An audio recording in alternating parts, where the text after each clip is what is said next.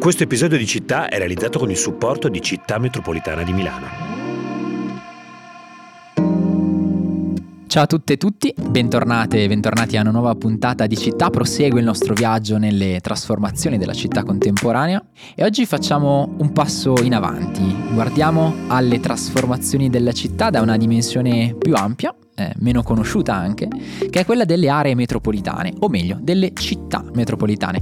E siamo qui per parlarne con Cinzia Davoli, che è responsabile del servizio sviluppo sostenibile e sistemi di supporto alle decisioni della città metropolitana di Milano. Buongiorno Cinzia. Buongiorno, ciao a tutti.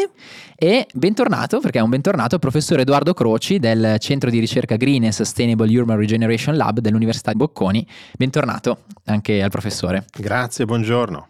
Ecco, professore, avevamo parlato qualche puntata fa di nature-based solutions, eh, di sviluppo sostenibile delle città, di contrasto alle emissioni e quindi oggi eh, così chiacchieriamo un po' della città metropolitana come dimensione su cui agire per garantire uno sviluppo sostenibile della città e del territorio, appunto nell'ottica di una, eh, di una sostenibilità. Però Cinzia, io partirei dal fare in realtà un passo indietro e a chiederti prima di tutto che cos'è la città metropolitana come ente, come struttura, come dimensione.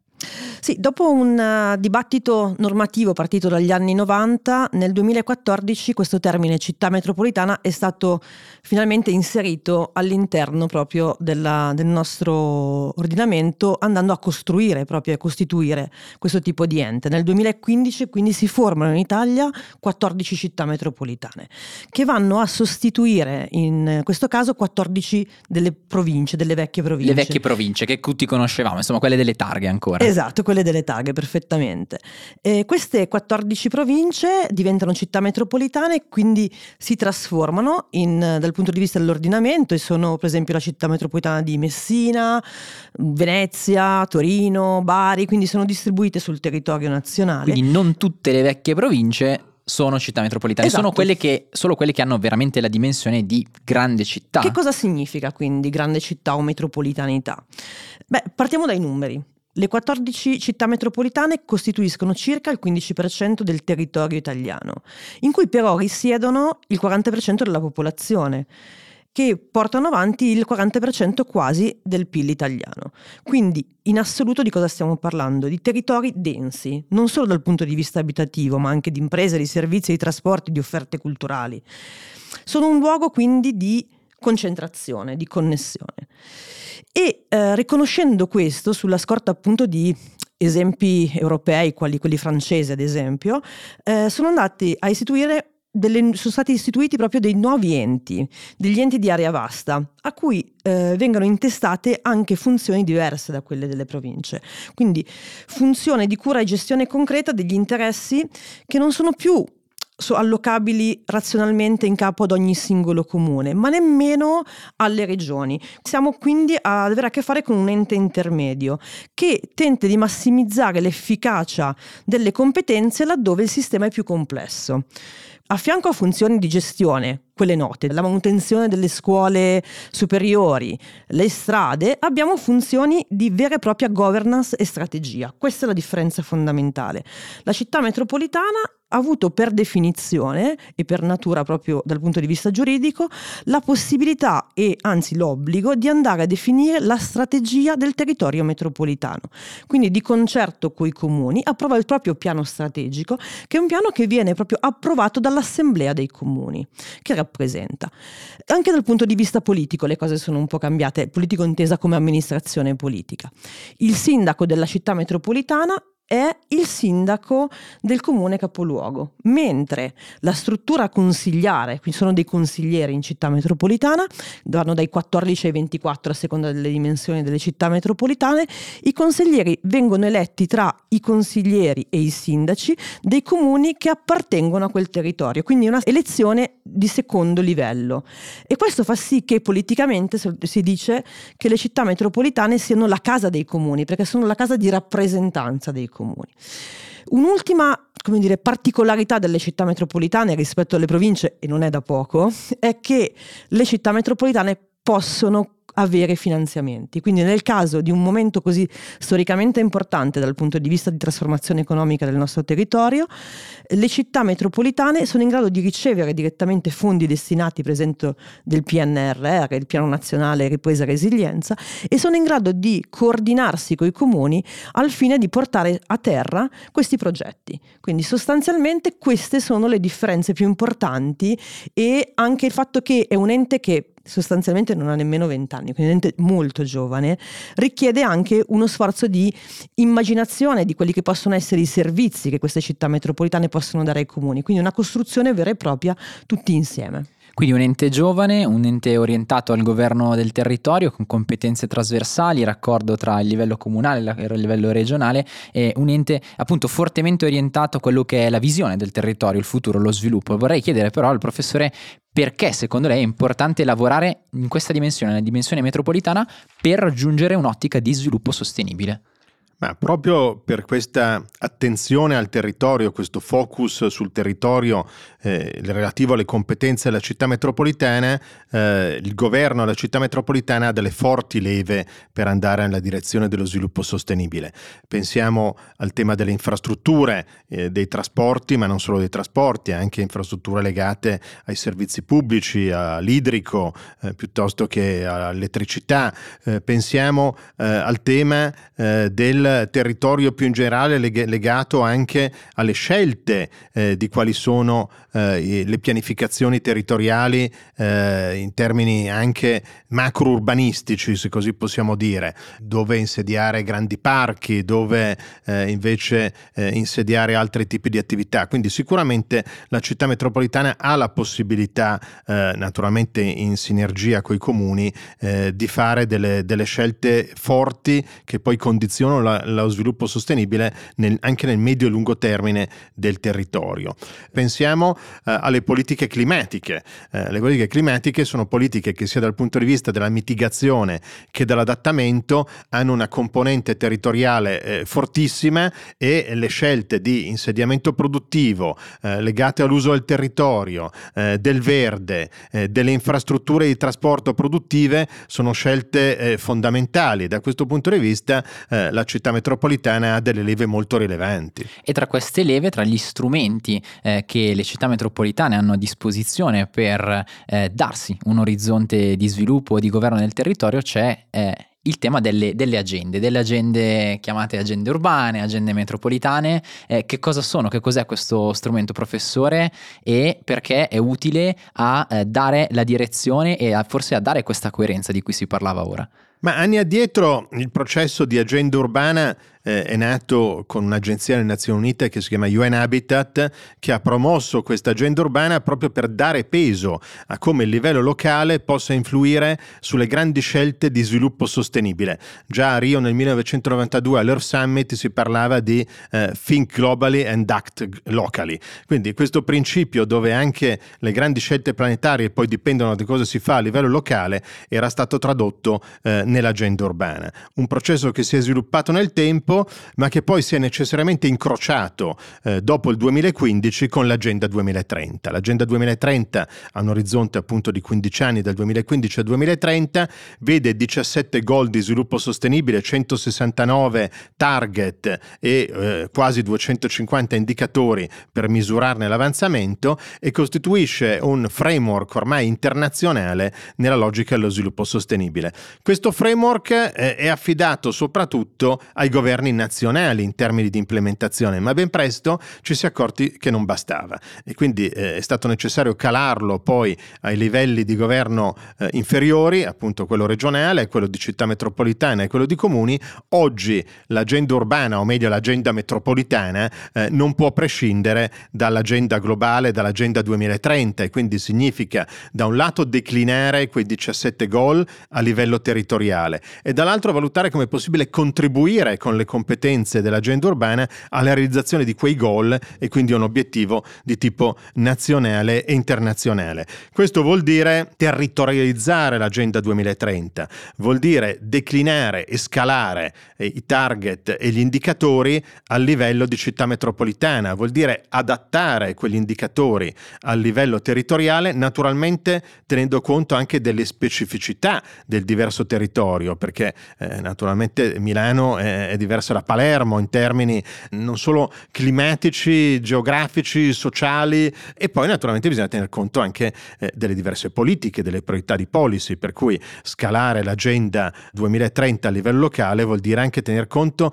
delle priorità di policy che ci sono, che in qualche modo sono delle scelte diciamo discrezionali, ma in gran parte sono, derivano anche dalla partecipazione dei cittadini e degli altri stakeholder, quindi sono anche scelte condivise e l'agenda urbana, o meglio l'agenda metropolitana, diventa anche uno straordinario strumento per eh, generare delle priorità place-based sulla base delle esigenze e delle indicazioni di questi stakeholder. Grazie mille, è davvero molto chiaro. Cinzia, la città metropolitana di Milano ha fatto eh, un lungo percorso per elaborare la propria agenda urbana, la propria agenda, chiamiamola come si deve chiamare, agenda metropolitana. Allora eh, vorrei chiederti di riassumere un po' qual è stato il percorso, ma soprattutto eh, quali sono gli obiettivi che vi siete dati.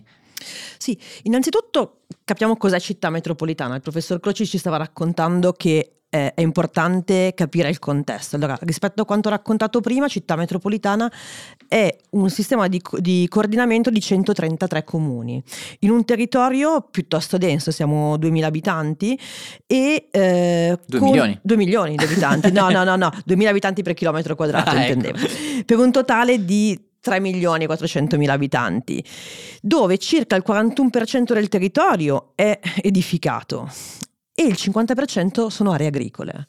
E da qui dobbiamo partire, perché dobbiamo alzarci e arrivare a quello proprio che diceva il professor Croci, cioè siamo nell'ambito della pianificazione strategica del nostro territorio. Ma a differenza di altri enti, proprio perché sono così vicini a alcuni punti del territorio e nativamente devono dialogare con il territorio, le città metropolitane devono fare un, uno sforzo di concretizzazione, di eh, portare al, al, locale le strategie internazionali, nazionali e regionali. Ma questo non è un mero sforzo di coerenza delle policy, di policy coherence, ma una vera e propria sinergia tra le amministrazioni che si deve creare, il cui ruolo delle città metropolitane è indurre, accompagnare e governare la territorializzazione dello sviluppo sostenibile del territorio. Qual è l'obiettivo? Cioè, gli obiettivi sono tantissimi e, e, poi magari entreremo nel dettaglio di alcune singole strategie, però la cosa importante ve la racconto con un esempio che ci ha veramente creato la visione, che è quello di quando si entra al supermercato. Normalmente eh, si vede tantissimi scaffali, poi un piccolo scaffale che è quello del, del biologico, dell'ecosostenibile. Bene, è il paradigma che noi dobbiamo cambiare. Noi siamo abituati che, quella, che quello scaffale sia piccolo, sia molto costoso, sia diverso dagli altri. Eh, il paradigma che Città Metropolitana con la sua agenda vuole cambiare è proprio il fatto che vuole entrare in una sorta di supermercato in cui tutti gli scaffali abbiano quella visione, quel tipo di prodotto, cioè un prodotto ecosostenibile, un prodotto equo, un prodotto che però non abbia un prezzo più alto degli altri, ma sia disponibile a tutti. E questo quindi far sì che tutti questi temi di sviluppo sostenibile non siano un'eccellenza straordinaria, ma siano la normalità del territorio. E come si, come si fa questo? Come si disegna Come si questo? raggiunge questo obiettivo? Esatto. Allora, nell'affrontare la sfida abbiamo iniziato come città metropolitana una sfida che ci ha lanciato il Ministero eh, nel 2018-2019 abbiamo iniziato a, a ragionare eh, dal punto di vista della governance interna, perché innanzitutto per un ente territoriale come il nostro deve essere una questione di responsabilità lo sviluppo sostenibile. Quindi abbiamo creato una rete all'interno dell'ente che lavorasse, quindi un gruppo di lavoro interistituzionale eh, che lavorasse proprio a garanzia di un percorso a lungo termine. Quindi cosa abbiamo fatto? Alcune cose possiamo farle direttamente noi, per esempio i chilometri di piste ciclabili, possiamo farle direttamente. Altre invece nascono da, proprio da un nuovo ruolo di indirizzo dei comuni del territorio. Quindi eh, si capisce subito che l'agenda non è stata disegnata per essere un ulteriore documento, ma vuole essere una serie di strumenti che eh, spingono il territorio a elaborare delle proprie strategie e a condividere quelle dell'agenda. Dentro questo processo quindi sono stati anche eh, coinvolti gli enti territoriali, non è qualcosa che avete scritto diciamo eh, da, da, da, voi nelle segrete stanze, nella stanza dei bottoni, ma invece è stato un processo partecipativo, condiviso, allargato. Esattamente. Enti locali, poi immagino anche imprese, stakeholder, insomma i, i diversi stakeholder, è così. Esattamente, proprio questo, cioè non è stato uno sforzo all'interno di un ufficio per dialogare e, e, scrivere qualcosa che fosse molto bello ma molto irraggiungibile. Il tema era proprio questo, cioè come trovare gli strumenti, proprio qui questi strumenti parliamo, eh, per coinvolgere sotto la cittadinanza tutta la rappresentanza, quelli che vengono definiti gli stakeholder sostanzialmente. Quindi nel nostro caso i 133 comuni, ma tutti gli enti parco e eh, tutta la società civile, intesa proprio come singole persone, a società e anche il terzo settore. In che modo? Quindi abbiamo creato degli strumenti che fossero uno strumento di collegamento, di dialogo che abbiamo chiamato NetLab e che è disponibile a tutti, è online. Perché è nato? Per un atto di resilienza. L'agenda è nata nata quando è iniziata la pandemia. Quindi, Quindi nel, nel voler dialogare, esatto, nel voler dialogare eh, abbiamo dovuto rimmaginare un nuovo tipo di dialogo. E questa sfida nella sfida ha fatto sì che mh, iniziassimo a rappresentarci un dialogo che fosse continuativo, non un dialogo che fosse cadenzato all'interno di eh, appuntamenti fisici e fissi. E quindi con uh, il Politecnico di Milano e l'Università di Glasgow abbiamo eh, costruito questo NetLab che è sostanzialmente un forum in cui eh, ci si può automappare. Abbiamo fatto qualche hackathon durante gli ultimi mesi, quindi ci si può automappare e ci si può andare a definire all'interno di quelli che sono i goal eh, nell'agenda. Cosa significa fare questo? Significa partecipare a un processo di elaborazione delle linee di sviluppo dell'agenda metropolitana, quindi delle strategie, eh, significa sfidare l'ente pubblico, quindi per la prima volta noi chiediamo al nostro territorio di sfidarci ad andare a definire eh, obiettivi che se- siano sempre di più importanti e significativi per loro. Questo proprio per costruire insieme le risposte multilivello a queste, a queste sfide. Quindi è proprio il tentativo di una costruzione insieme non soltanto delle risposte ma anche delle domande, che è la cosa eh, principale in questa agenda. Ecco Cinzia, dentro questo però eh, sviluppo di politiche concrete a livello molto locale, a volte si nasconde un rischio che eh, io chiamerei il rischio delle buone pratiche, tema e concetto che abbiamo sentito molto spesso ripetere, c'è una buona pratica, c'è una buona pratica, insomma piccoli esempi isolati di dove localmente si prova a fare le cose anche con grande creatività, innovatività, efficacia, ma che poi forse però rischiano di rimanere un po' lì delle buone pratiche che qualcuno prende ad esempio in un convegno oppure un'altra amministrazione locale riprende eh, e prova a fare sua, però insomma forse rimangono appunto isolate. Ecco, vorrei chiederti eh, come lavorando in dimensione metropolitana invece si può passare da un'impostazione su- basata sulle buone pratiche a un'impostazione che trasforma il sistema nel suo complesso. Durante la costruzione del percorso dell'agenda noi abbiamo mappato le buone pratiche perché era importante capire sia nel nostro ente sia sul nostro territorio cosa stava succedendo, cosa già stava andando avanti. Ne abbiamo codificate circa una trentina che vanno dagli acquisti pubblici verdi ha la possibilità di costruire strade con materiali innovativi tipo il grafene che è molto più ecologico e duraturo. Abbiamo studiato e parlato con le persone proprio per capire cosa c'è dietro una buona pratica. Innanzitutto c'è un sapere. Il sapere deve essere diffuso, condiviso, da qua il ruolo dell'università, per quello lavoriamo tantissimo con gli istituti di ricerca, perché è importante condividere le informazioni e poi sono importanti il lavoro delle società di comunicazione come la vostra, ad esempio, perché vanno a, a riportare a eh, un mondo più trasversale un sapere che invece è chiuso, è proprio chiuso dentro un'esperienza.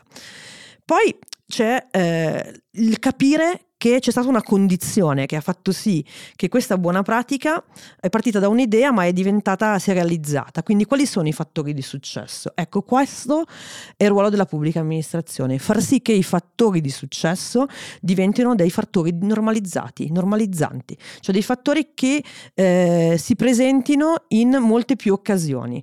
Quindi eh, in questo caso il ruolo della città metropolitana, sia nell'agenda ma anche come ente, è quello di essere sostanzialmente un partner del proprio territorio per lo sviluppo sostenibile. Vi faccio un esempio, l'abbiamo fatto davvero. All'interno di un progetto europeo, un Life uh, Metro Adapt, avete parlato prima di Network Based Solution, abbiamo sviluppato due piccolissime Network Based Solution. Avendone capito le motivazioni scientifiche e tecniche grazie al nostro lavoro con l'università, ma avendone capito anche le risultanze perché abbiamo fatto un lavoro col territorio, queste network based solution sono diventate diffuse in 90 interventi puntuali sul territorio all'interno del PNRR. Cioè abbiamo creato un progetto che si chiama Città Metropolitana Spugna, dove su 30 amministrazioni abbiamo condiviso la mh, progettazione e la futura realizzazione, ma davvero concreta, di 30 tra piazze e parcheggi che siano completamente resilienti a prova d'acqua, no? quindi a prova di cambiamento climatico, che intervengano direttamente sul territorio. Come si fa questo? Si fa appunto capendo il territorio, capendo le necessità e dirigendo lì non solo i saperi, la, i saperi tecnici intendo, ma anche proprio le parti economiche. Quindi questo è il nostro ruolo sostanzialmente, far sì che i processi, ma anche le realizzazioni fisiche che possano contribuire allo sviluppo sostenibile si realizzino in tutti i comuni, sia dal più piccolo che dal più grande, in tutti i contesti territoriali. Professore, secondo lei perché questo tipo di processo e questo tipo di impostazione che ha ben descritto eh, Cinzia, quindi questo livello di coinvolgimento dei diversi soggetti del territorio può essere la chiave proprio nell'ottica della sostenibilità e dell'essere efficaci? Ma cominciamo a dire che l'agenda urbana è uno strumento volontario. Eh, esistono eh, molti piani e strumenti che sono obbligatori, che vengono fatti per la legislazione nazionale o regionale. Si tratta insomma di essere compliant, invece questo è un passo in più, un passo volontario, un passo che impegna forse anche l'ente eh, in una certa direzione. Questo è un passo in più che costituisce un framework, un framework rispetto anche agli altri piani e un elemento di complessità è certamente quello di far sì che eh, questo livello volontario, ma in qualche modo quasi sovraordinato perché comprende tutte le tematiche, si raccordi con invece i piani obbligatori, sia il piano strategico in primo luogo, ma anche i piani settoriali, a partire dal eh, piano di sviluppo territoriale al piano urbano del, della mobilità sostenibile, insomma, a partire dai diversi eh, piani che eh, vengono adottati dalla città metropolitana e che riguardano riguardano diversi ambiti. Però proprio perché eh, l'agenda urbana costituisce, o l'agenda metropolitana costituisce un, un framework, eh, se ben fatta può essere davvero in grado di fare da raccordo rispetto a questi piani per creare quell'effetto sinergico e quella coerenza anche trasversale tra i diversi settori che hanno bisogno di integrazione, a volte mancante, hanno bisogno di integrazione per riuscire poi a raggiungere più facilmente in modo più efficace degli obiettivi di sviluppo eh, sostenibili. Quindi direi questo è il, eh, il primo elemento. Eh, in questo caso la città metropolitana di Milano ha utilizzato eh, anche Università Bocconi per supportare questo processo e eh, nel lavoro che abbiamo fatto eh, appunto a supporto di città metropolitana di Milano sono emersi nell'ambito del coinvolgimento degli altri stakeholder una serie di ambiti prioritari dove questa possibilità di, di integrazione e di miglioramento dell'efficacia nel raggiungimento degli obiettivi di sviluppo sostenibile può ricevere un forte impulso dall'agenda. Cito qualche esempio. Il tema energia e clima, li metto insieme perché sono eh, fortemente collegati. Il tema legato alle risorse naturali e alla gestione dei servizi, quindi eh, il suolo, l'acqua, eh, gli altri servizi pubblici legati comunque alle risorse naturali, l'economia circolare, la dimensione delle infrastrutture e dell'innovazione sul territorio. Ecco, tutte queste tematiche che sono emerse come tematiche in cui ci sono competenze forti, ma anche gli stakeholder hanno indicato eh, queste, queste tematiche come prioritarie sono tematiche dove il framework dell'agenda può dare eh, quel valore aggiunto necessario a creare eh, una migliore focalizzazione eh, e integrazione eh, nella logica appunto dello sviluppo sostenibile. Ecco, abbiamo parlato molto di strumenti, abbiamo parlato molto di obiettivi, faccio un po' l'avvocato del diavolo, professore, per chiedere anche se poi c'è una misurazione degli impatti, perché sappiamo che molto spesso quando si parla eh, di documenti, appunto di strumenti, forse anche di agende, si corre no, il rischio di mettere sulla carta una grande, no, brevi cenni sull'universo, vogliamo, fare, vogliamo trasformare tutto, ma poi uno si chiede quali sono le ricadute concrete in termini di impatti. C'è qualche cosa che è innovativo anche da questo punto di vista in come è stata impostata e monitorato il lavoro dell'agenda? Misurare è fondamentale per diverse ragioni, eh, innanzitutto ex ante per definire degli obiettivi realistici e raggiungibili, eh, poi ex post per verificare che questi obiettivi siano stati effettivamente raggiunti o semmai per modificare anche le azioni e le misure per raggiungerli. Correggere un po' il tiro. Certo, eh, è un processo alla fine circolare anche quello dell'agenda che richiede di essere aggiustato eh, nel corso del tempo. Eh, misurare è fondamentale anche per comunicare ai cittadini, per comunicare se il loro sforzo il loro contributo eh, ha successo e in qualche modo anche per rendicontare da parte dell'amministrazione pubblica ai cittadini quello che si sta facendo. E poi è importante misurare per confrontarsi con gli altri, con le altre città metropolitane, con gli altri eh, governi a diversi livelli perché no, anche a livello eh, internazionale il confronto è sempre, è sempre, utile, quindi è fondamentale. Eh, misurare vuol dire definire degli indicatori e popolare questi indicatori, quindi eh, innanzitutto bisogna avere delle fonti dati affidabili, bisogna definire degli indicatori che siano popolabili, eh, che siano statisticamente significativi eh, e questo è naturalmente un lavoro, un lavoro non scontato perché eh, non possono essere gli stessi indicatori che si usano a livello internazionale internazionale o nazionale. Anche qua gli indicatori devono essere scalati e adattati alle specificità del territorio, agli obiettivi eh, di policy e quindi il lavoro di identificare gli, indi- gli, indicatori giusti, significativi e popolabili è un lavoro importante su cui si è avviato eh, un percorso, eh, ipotizzando naturalmente delle aree possibili.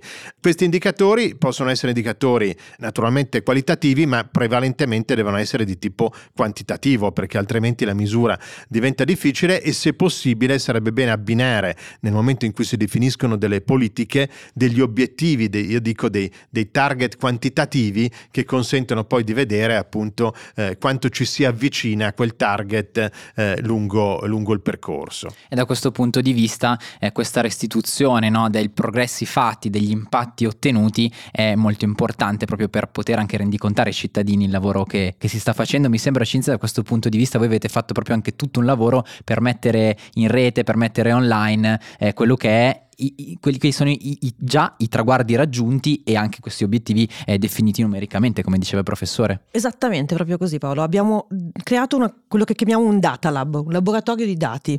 Anche questo è completamente informatizzato e digitale. Abbiamo fatto sì che questo laboratorio fosse una rappresentazione il più facile possibile da leggere. Come diceva il professore, c'è un grossissimo lavoro prima eh, per quanto riguarda la ricerca del dato e la focalizzazione di quello che è il dato utile per il nostro livello territoriale, quindi dei eh, circa 250 indicatori generali di, di, obiettivo, noi ne abbiamo scelti una sessantina, quindi abbiamo capito che una sessantina erano quelli più rilevanti per il nostro territorio che ci permettono di confrontarci anche con le altre città metropolitane, quindi è stato anche un lavoro di confronto con le altre città metropolitane. Poi abbiamo creato questo Datalab che è uno strumento facile da utilizzare, già pubblicato sul sito di città metropolitana che ci dice sostanzialmente due cose. Ce le dice in maniera molto facile. Ci dice dove stiamo andando rispetto ai target. I target attualmente sono target nazionali e internazionali.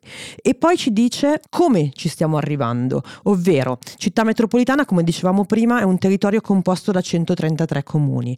È diviso in sette zone omogenee. Quindi abbiamo cercato anche di arrivare più capillarmente all'informazione territoriale per capire, ad esempio, tutte le zone omogenee come si comportavano. Ti faccio degli esempi proprio per capire meglio.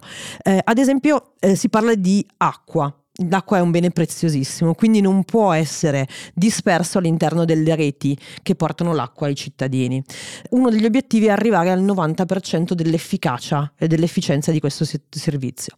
Città metropolitana mediamente è molto vicino a questo target, è intorno all'80%, però abbiamo parti del territorio che sono iper efficaci, perché magari sono territori più densi e quindi la rete è anche più, più capillare distribuita, e invece parti del territorio, quello sud, magari quello più agricolo, che invece ha dei problemi perché ha una rete più, più vecchia, banalmente, e ha una rete anche che deve fare tratti molto più lunghi. Quindi è significativamente importante questa differenza proprio perché capiamo dove agire, quindi dove andare a mettere la cura.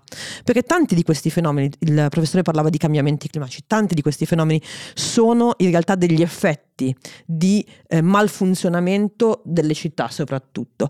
Per cui gli indicatori, soprattutto quelli che non ci piacciono vedere, eh, servono proprio per farci capire laddove dobbiamo cambiare il metodo, dobbiamo cambiare il paradigma, laddove dobbiamo intervenire. Per cui è online, io lo consiglio a tutti, ma non soltanto perché è di città metropolitana di Milano, l'abbiamo fatto insieme a città metropolitana di Genova, lo stiamo condividendo con città metropolitana di Venezia e Torino. L'altro ieri ci è arrivata una richiesta alla città metropolitana di Messina per condividerlo, perché è importante per tutti rappresentarsi, raccontarsi e permettere agli altri di conoscere.